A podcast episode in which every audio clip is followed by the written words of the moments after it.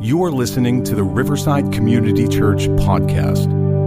For more information, visit us at www.riversideconnect.org. Well, good morning again, everyone. Good to see you all here today. Uh, we just watched a video here in Oakmont that describes one day to feed the world, and that's going to be two weekends from now. On November the 22nd, we'll be taking, setting aside, we want to encourage you between now and then to set aside one day's wages and bring it in that time. On that day, if you can't be here that weekend, you can give electronically, you can give ahead of time, you can give the week after, however you want to do it. But that is an incredible opportunity that we have that lies before us this month as we are challenged every week this month to increase our field of vision. So I want to invite you to take out your bulletins, uh, the inserts that are in your bulletins, rather, and follow along there. If you have a Riverside app, you can always go in the Riverside app, follow along in the live tab there. And when we welcome those of you that are listening by podcast today, as we begin part two of this message series. And today we want to challenge you to see the responsibility. Last week we began this series by looking at seeing the potential all around us. And for this entire year, from September through August, we're challenging ourselves through each message series to fix our eyes on Jesus. And so we're taking different aspects of that. This month, we're trying to increase and expand and widen our field of vision. And Pastor Bill began the series last week, and uh, he started off, us off by challenging us to see the potential all around us. And we looked at stories where Jesus talked about the harvest field, and he told us to go, he said to look look out and see the opportunities all around us. And then he challenged us to pray about the opportunities and pray for people to head into harvest fields. And then Jesus sent out his disciples and his followers, and he said, Go. And I want you to go and I want you to proclaim good news. And so if you're visiting with us today or you're newer to the church, maybe you weren't here last week, that's kind of where we were. And this morning, as we continue in this message series, we're going to be in Matthew's Gospel, Matthew chapter 5, and you can turn in Bibles there. If you need a paper Bible, there should be some under the chairs there if you want to follow along in the notes. We'll put some stuff up on the screen uh, as well. But if you're visiting today, I want you to know how glad we are that you are here. We exist to help people find and follow Jesus. And our hope and prayer is that as you wrestle with faith, as you ask questions about what it might look like to begin to follow Jesus, that you could be honest about where you're at in your journey here and you could actually find some answers and explore your faith in God here in this place. And I'll be around afterwards. I'd love to meet with you down here around the front if you are a guest today or maybe newer and we've not had that opportunity to. Uh, to me, and I would love to get that chance to help you as you explore your faith in Christ. Today, as I mentioned, we're going to begin by taking a look at the responsibility that we have. And as we think about this, we're going to be kind of focusing in on the idea, the concept of influence. And I think about the opportunity that we all have in every arena of life to be influencers, some positive, some negative. And I was thinking about some things over my, the course of my life, some relationships that I've had that have both been positive relationships where influence was good. But one story in particular that I remember was about a negative influence that occurred in my life that has left a, uh, an indelible mark on my life 27 years later as I think about the story. I had a great friend in high school. His name was Sean. He and I played basketball together together. We were both real tall when we were young, and so we were the, we were the two tallest players on the basketball team, got to be really close friends. He was a Jesus follower as well. And uh, Sean and I often played tennis together as well. And uh, we would, very competitive matches, had a great time. We also had another friend. In fact, he was a little bit closer to me than he was to Sean, and he was a few years older. I think we were probably freshmen or maybe uh, sophomores in high school when this story occurred. This guy, his name was Steve. He was a senior. And Steve and I got to be friends. Uh, we were, uh, had some similar um, friends that we kind of got connected to. And he played tennis as well. And so we started hanging out. We started playing tennis together. And Steve had a bit of a temper on the court. Steve had a bit of a, uh, uh, he would smash rackets. He would use some pretty um, aggressive language on court. And that started to rub off on me. And I hadn't grown up in that environment. I'm a preacher's kid, if you know me. Um, you know that. And I was kind of the goody two shoes, straight laced kid. But during this season, Steve's influence on me kind of created this little bit of a monster inside of me when I would get on the tennis court. If you've ever seen me playing, I still kind of struggle with it today, but not as bad as I did in this season. So I would smash rackets and I would kind of, you know, use some language that I was never brought up using and didn't use anywhere else, but I got influenced there in that time. And it was just, you know, a few months over the course of a summer perhaps. And so Sean and I were, would play together, but then Steve and I would play together. Well, Sean and I one day were playing, and his dad came to get him. And uh, he came, he pulled up, and he was sitting in his truck. This was before either one of us could drive. So he was waiting for Sean to, to be done, for us to be done with our match. And he was watching this thing going on. And he was watching me and seeing me and my behavior on court. And uh, so, you know, we got done with the match, and I said, you know, bye, Ken, good to see you. And off I went, and I went home. A few days later, I called Sean, hey, can we play again? And he said, you know, David, and I will never forget what he said. He said, we can play again if you stop behaving like you were behaving on the court. My dad said that you would be a bad influence on me if, I can, if, you, if you and I continue to play together. And I will never forget that day as long as I live. I changed my behavior and I stopped hanging out with Steve on the tennis court and I got that behavior changed. So, Sean, if you're listening to the podcast, I still remember that story all these years later.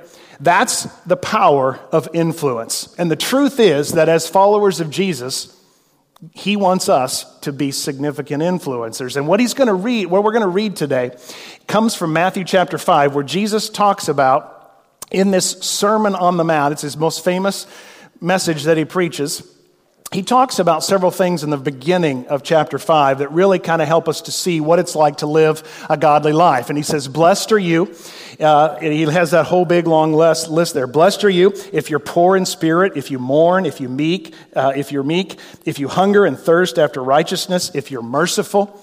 You're blessed if you're pure and you're a peacemaker. You're even blessed, congratulations, he says, if you're persecuted.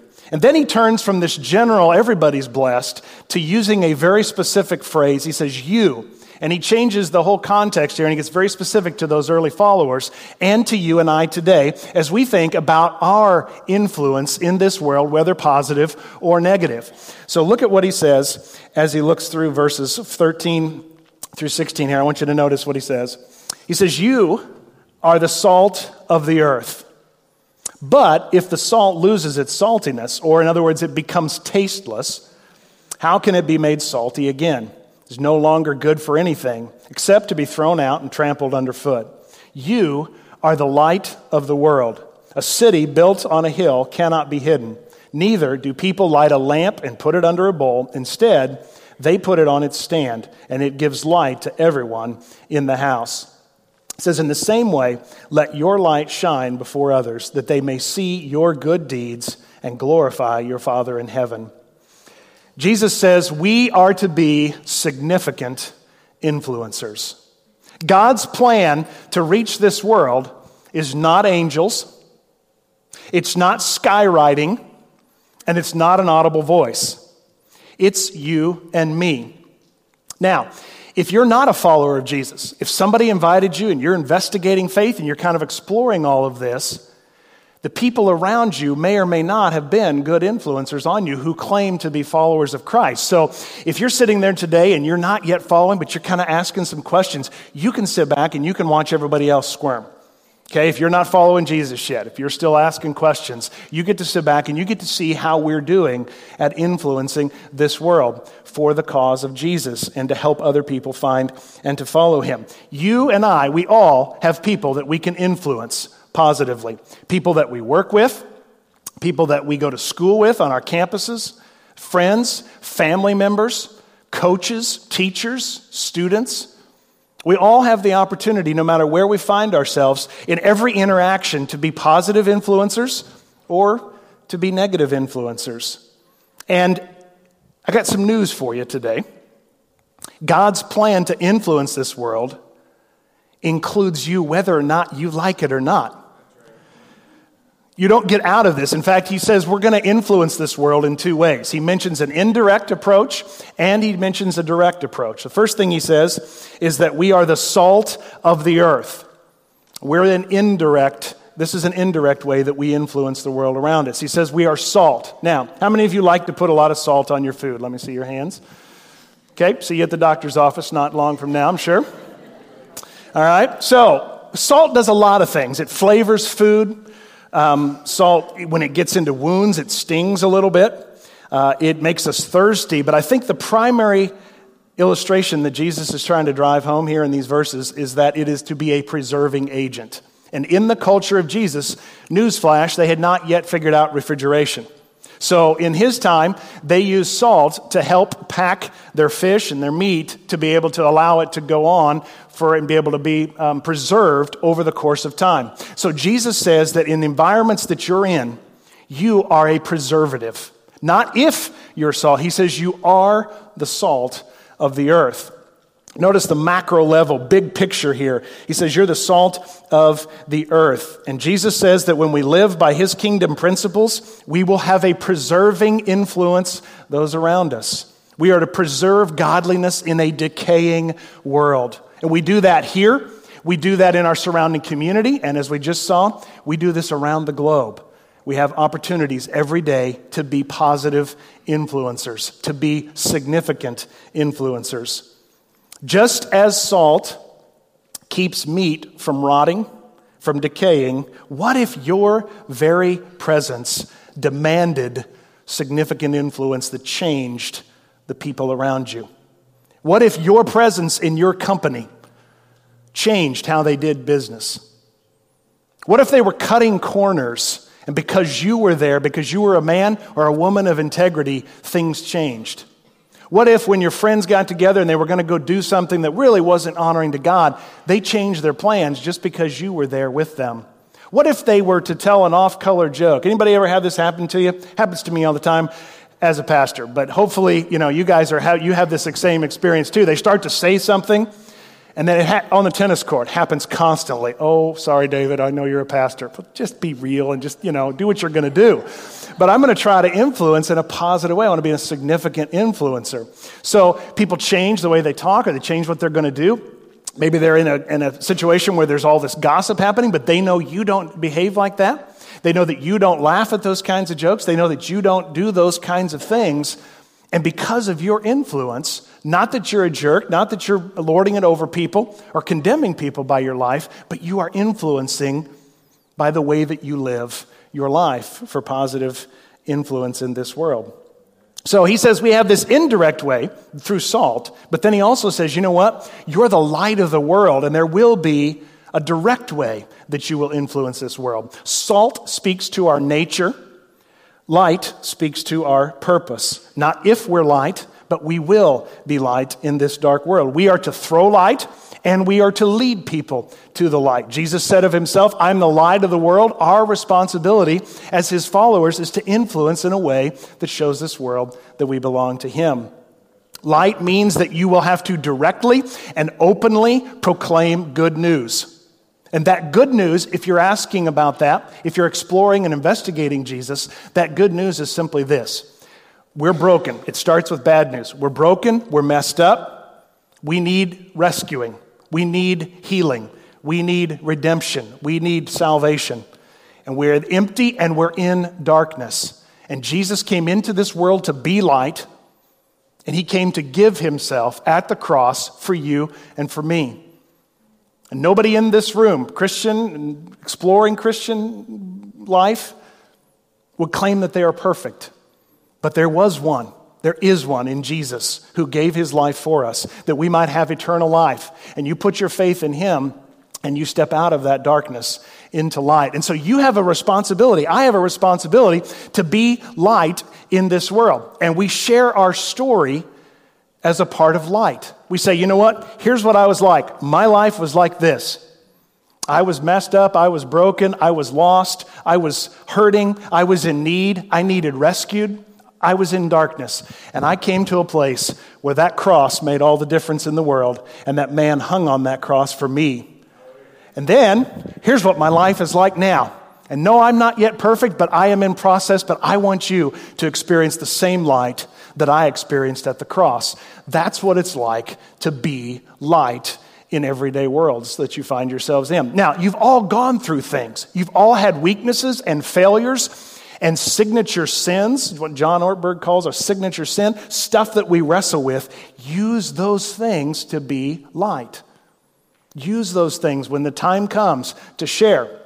Now, a big question I get often when I'm talking about this, and notice, notice there's a progression here that Jesus says. He says, You're the light of the world. So there's this corporate macro level idea. And then he says, You're also a city on a hill.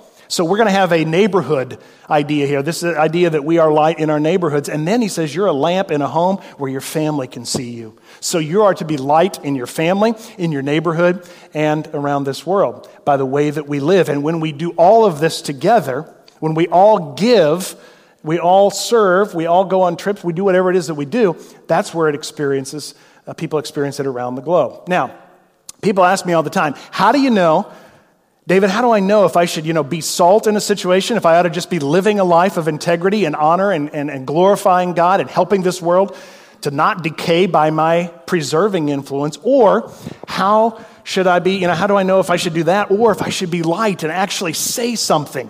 And here's my answer. Don't miss this. Wake up the person next to you if they're asleep. You guess. No, I'm just kidding. No, here, here's the answer. On Monday, Wednesday, and Friday, you do the direct approach. On Tuesday, Thursday, and Saturday, you do the indirect approach. And then on Sundays, you take the day off and I'll handle it for you, okay? no, none of those things. That's not it. You have to learn to listen to the voice of the Holy Spirit. And you have to do this a little bit and try and make some mistakes along the way. But that's why Jesus said to his first disciples, He said, You know what? I want you to go and I want you to be light in this dark world to everyone. But don't you dare start until the power of the Holy Spirit has enabled you, until you have been filled with God's Spirit. And we know the story in Acts chapter 2. If you're new to the Bible, you can go and you can read there. Acts chapter 2 talks all about this, where they began by being filled with the Holy Spirit, with the evidence of speaking in tongues, and God was doing a tremendous, powerful work in them. And then they launched out around the world to bring this good news that we are still called today.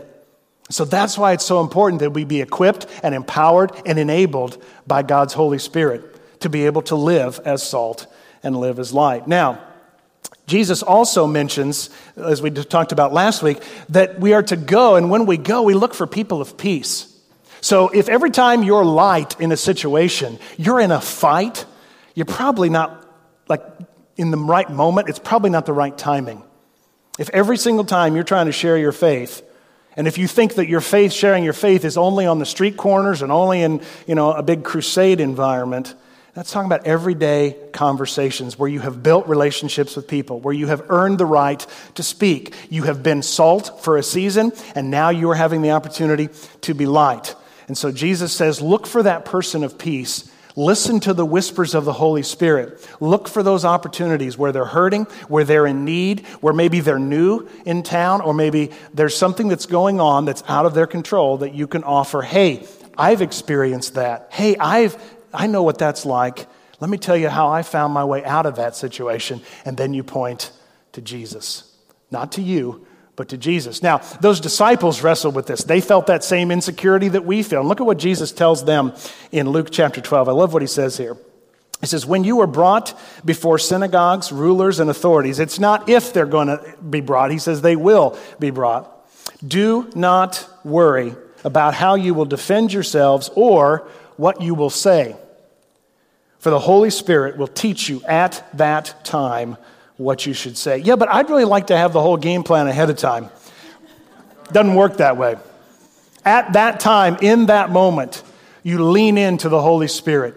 And if you read the book of Acts, that's exactly what they did. Time after time after time, when they were called in, when they were charged with insubordination and with ruining Judaism, and ruining the religious establishment, and bringing this new message, this good news of Jesus and a cross the Holy Spirit helped them time and time and time again. And if you have been salt long enough and you have been light long enough, you understand that it often doesn't come until the last possible moment. And then the Holy Spirit shows up, He helps you, you get through the conversation, and then you gain some boldness, you gain some courage. And so the, the first step for some of us is that we've been in dark places far too long and we've never said anything.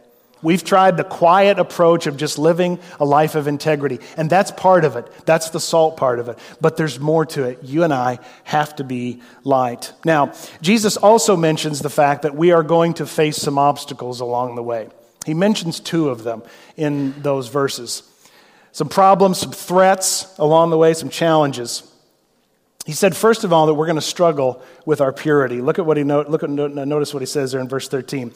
But if the salt loses its saltiness, how can it be made salty again? No longer good for anything except to be thrown out and trampled. Now, if you're a person that's exploring faith in Jesus, you may have seen his followers lose their saltiness along the way. And that might be an excuse that you have used to say, you know what, if that's what a Christian's like, if, if that over there is what Jesus following is, I don't want to have anything to do with that because you have, you have confused Jesus with his followers. And he says right there that we will struggle with our purity. The salt in Palestine at that time was brought from the Dead Sea and it had to be pure. The only way that it would preserve in situations where they needed it to preserve was, it was, if, was if it was pure, unadulterated salt. If it had other minerals or other things in it, the meat would go bad very quickly. And so, if a family found a bunch of salt in their home that had gone bad, they immediately had to throw it out and they'd use it, they'd walk all over it, they'd trample it up, and they'd get rid of it that way. So, Jesus says, we've got to be pure if we're going to be salt. If we begin to compromise, if we begin to tell the jokes, if we begin to go to places, if we begin to behave and think and act and cut corners and compromise our integrity in any way, shape, or form, the challenge of the indirect approach, the indirect influence, is that we will lose our, the power of our testimony. If we compromise and we are not pure, and that's why we need the Holy Spirit. You know, this has implications for how we use our social media. If we are to be salt and we are to be light, what we put out there, everybody sees. And if we say in this moment, hey, I love Jesus, I'm all in, and we post something else or we're on something else and that goes up there, we send mixed messages. And we need to pay attention to how we use our social media in a way that would honor God, that would be salt and would be light. Now, some of you think, hey, I just post and that's light. No, you still got to talk to people. Okay? It's not just what you post. You actually still have to have conversations. Those of you who know what, who, who you know, you have that sense of, um, you know, you're, maybe you're more introverted or you don't want to have to, you know, say something. You got to lean into the Holy Spirit. And you, you're never going to have to be up in front of somebody like this to be able to be light, to be able to be salt. You can do it right where you're at, in your cubicle, having a conversation one on one with somebody else, in your home, having coffee, at a restaurant, whatever it might be. Those are your opportunities. The question is is your field of vision wide enough that you're paying attention to those moments? He also says not only that we'll struggle with our purity, but he also says we will slip into passivity. Notice what he says in verse 14 and 15. You're the light of the world. A city on a hill cannot be hidden. Neither do people put, a, uh, put on a light and a lamp and put it under a bowl a light isn't going to do any good if it's not shining brightly. So the answer to passivity is activity. And there are a lot of you, as I said earlier, who are in dark places, in your family gatherings, in your workplaces, in your schools, in your neighborhoods, where you have an opportunity to be light. And the, the truth is that we actually have an explanation for the darkness. When people are groping around in the dark, we actually have an explanation for that. So let it shine, let it shine, let it shine. This little light of mine, you remember the song? How many of you heard the song before? Okay, I'm not completely alone. I'm going to let it shine. Hide it under a bushel? Oh, come on. Hide it under a bushel? Let it shine, let it. Okay, I'm not going to sing it, but you know. Let it shine. Let your light shine. So, why are we afraid? Think about this for a minute. Why are you afraid to let your light shine? No doubt you're afraid of rejection. You're afraid of being mocked and being made fun of. Maybe being left out or looked over for the promotion because you let your light shine. Maybe it's, you know, there's going to be tension in your home, in your marriage, in your friendships. Maybe you're afraid you don't have all the answers that you're not a theologian. Maybe you've tried a time or two and you know you, you, you, invited and you invested in a relationship and you invited somebody and they said no and so you just gave up. I think the stats are something like six to nine times it takes to invite somebody. And again, if you're here today and you're not yet a Jesus follower, we're so honored to be able to spend this time together with you this morning as you ask these questions of Christ and look to Him. We get over our f- fears when we just take little steps along the way. And if you're so afraid that you might blow it and somebody might not find Christ because of one interaction with you, you think too highly of yourself and you think too low of your Heavenly Father. If all of a person's eternity rests on you and one interaction, good luck with that.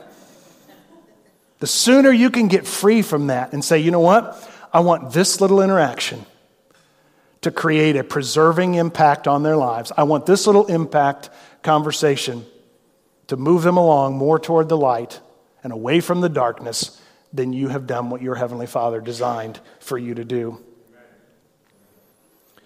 The last thing that Jesus says here is that when we influence well, He gets the glory. Our Heavenly Father, God in heaven, gets the glory. Look at what He says. In the same way, let your light shine before others that they may see your good deeds and glorify your Father in heaven. Why do we let our light shine? So that our Heavenly Father may be glorified. That is the reason that you and I were put here on this earth. All of your stuff, all of you, what you have, all of who you are is here simply to glorify your Heavenly Father if you're a follower of Jesus. If you claim Christ and Him as Lord and Savior, when you do it well, He gets the glory. So, how do you do that? I want to encourage you to keep two things in your mind on a regular basis. It's a simple phrase that I've kept in my mind for years now. I heard it, it's not originated with me. I heard it first from Andy Stanley. It's simply invest and invite. Invest and invite.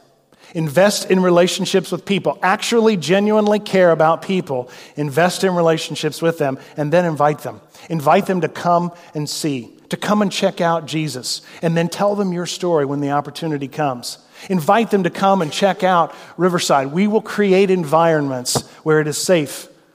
Again, if somebody invited you here today, they're thrilled that you're here. And they're so glad that you're exploring faith in Christ, and they want you to experience that same love, that same forgiveness, that same hope that we as followers of Jesus have. Now, as you think about investing in inviting, you think about being salt, you think about being light, and what do you do with what you've heard this morning? I've been thinking about four responses that I would have. Four responses that I have had as I've read through these verses, and I put them in your notes. The first three are for a person who says, I'm all in with Jesus, I'm going to follow him. The last one is for somebody who says, you know what, today is my day, I'm going to begin to follow Christ. I want to begin to put my faith and my trust in Jesus. So the first one in your notes is simply, I'm different. Salt and light, when you get a hold of that, you say, you know what, I'm different. Not better, not worse. We have a different home, we have a different citizenship, we have a different leader. We have a different ethic. We have a different morality. We have a difference in how we live and what our, what our priorities are. And our difference is our strength, and it's what make, makes people want what we have. And we do not condescend. We do not look down upon people for that. We just say, you know what? I live differently. Secondarily, I'm responsible. The challenge for you today is to not only see the potential, like we talked about last week, but to see your responsibility. God's game plan to influence this world with significant influencers is us right here. It's an honor, it's a privilege to get to do what we do. We are to let our light shine, and we're responsible to do that. Number three is I'm influential. You don't have to be in the limelight, but people are watching you every single day. Will their interactions with you move them forward in a pursuit of God? You have opportunities every time when you're thinking about inviting. I always challenge people, I always look for these opportunities. When I hear somebody say, I'm new in town, ding, ding, ding, ding, ding, hey, would you like to come to my church? You know, I don't have a church home. Hey, would you like to come to Riverside? Here's a card. That's why we put those cards out. Every week you can grab a hold of those Riverside invite cards. Or I'm hurting, I'm in need. When there's an emptiness, when they're looking for something, that's an opportunity. So, again, if somebody invited you today, we're glad you're here. And the last response for those of you who might not yet have come to faith in Christ, you can respond today just as simple as it says there I'm walking into the light. Today's my day to walk out of the darkness, and I'm walking into the light, and I want to be a significant influencer for the kingdom of God to help other people find and follow Jesus. So, I'm going to invite our worship team to return, and we're going to take some time to respond. We're going to give you an opportunity to pray, to ask God for help. For some of you, you've lost your saltiness along the way. Today is your day to begin to think differently about how you indirectly influence the people that are around you every single day, the people that you come in contact with in everyday life. For others of us, we've put our light under a bowl, we've hidden it and we have not been shining our light as our Heavenly Father desires. For some of us, the longer that we follow Jesus, the less we are around people who don't already know Him. We tend to isolate, we tend to withdraw, and our Heavenly Father wants us to be engaged in reaching this world with light. And so for you, your response may be Lord, I want to be salty again. He's here to send His Holy Spirit to infuse you. He's going to pour salt all over you this morning. Or others of you, it's time to recharge your batteries and get rekindled, get refired up again. Not to run over people, but to, with gentleness and respect, shine your light.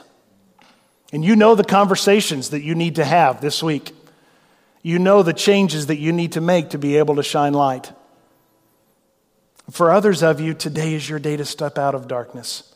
Everybody that names Jesus in this place had that experience at some time or another in their life. It might have been a moment, it might have been a season, but today is your day to say, Jesus, I need to be rescued. Jesus, I believe in what you did for me at the cross, and I put my trust and my faith in you. I want to step out of darkness and into light and you begin that relationship with Christ today. You acknowledge your sin. We all are messed up, we've all made mistakes. And you say, Lord, would you forgive me? Jesus, I need your forgiveness. Come live inside of me. Make me a brand new person. I want to be a significant influencer that helps others to step into the light. I'm going to pray for you, and then we're going to stand, we're going to sing. We'll have some people around the front here that are here to pray with you today.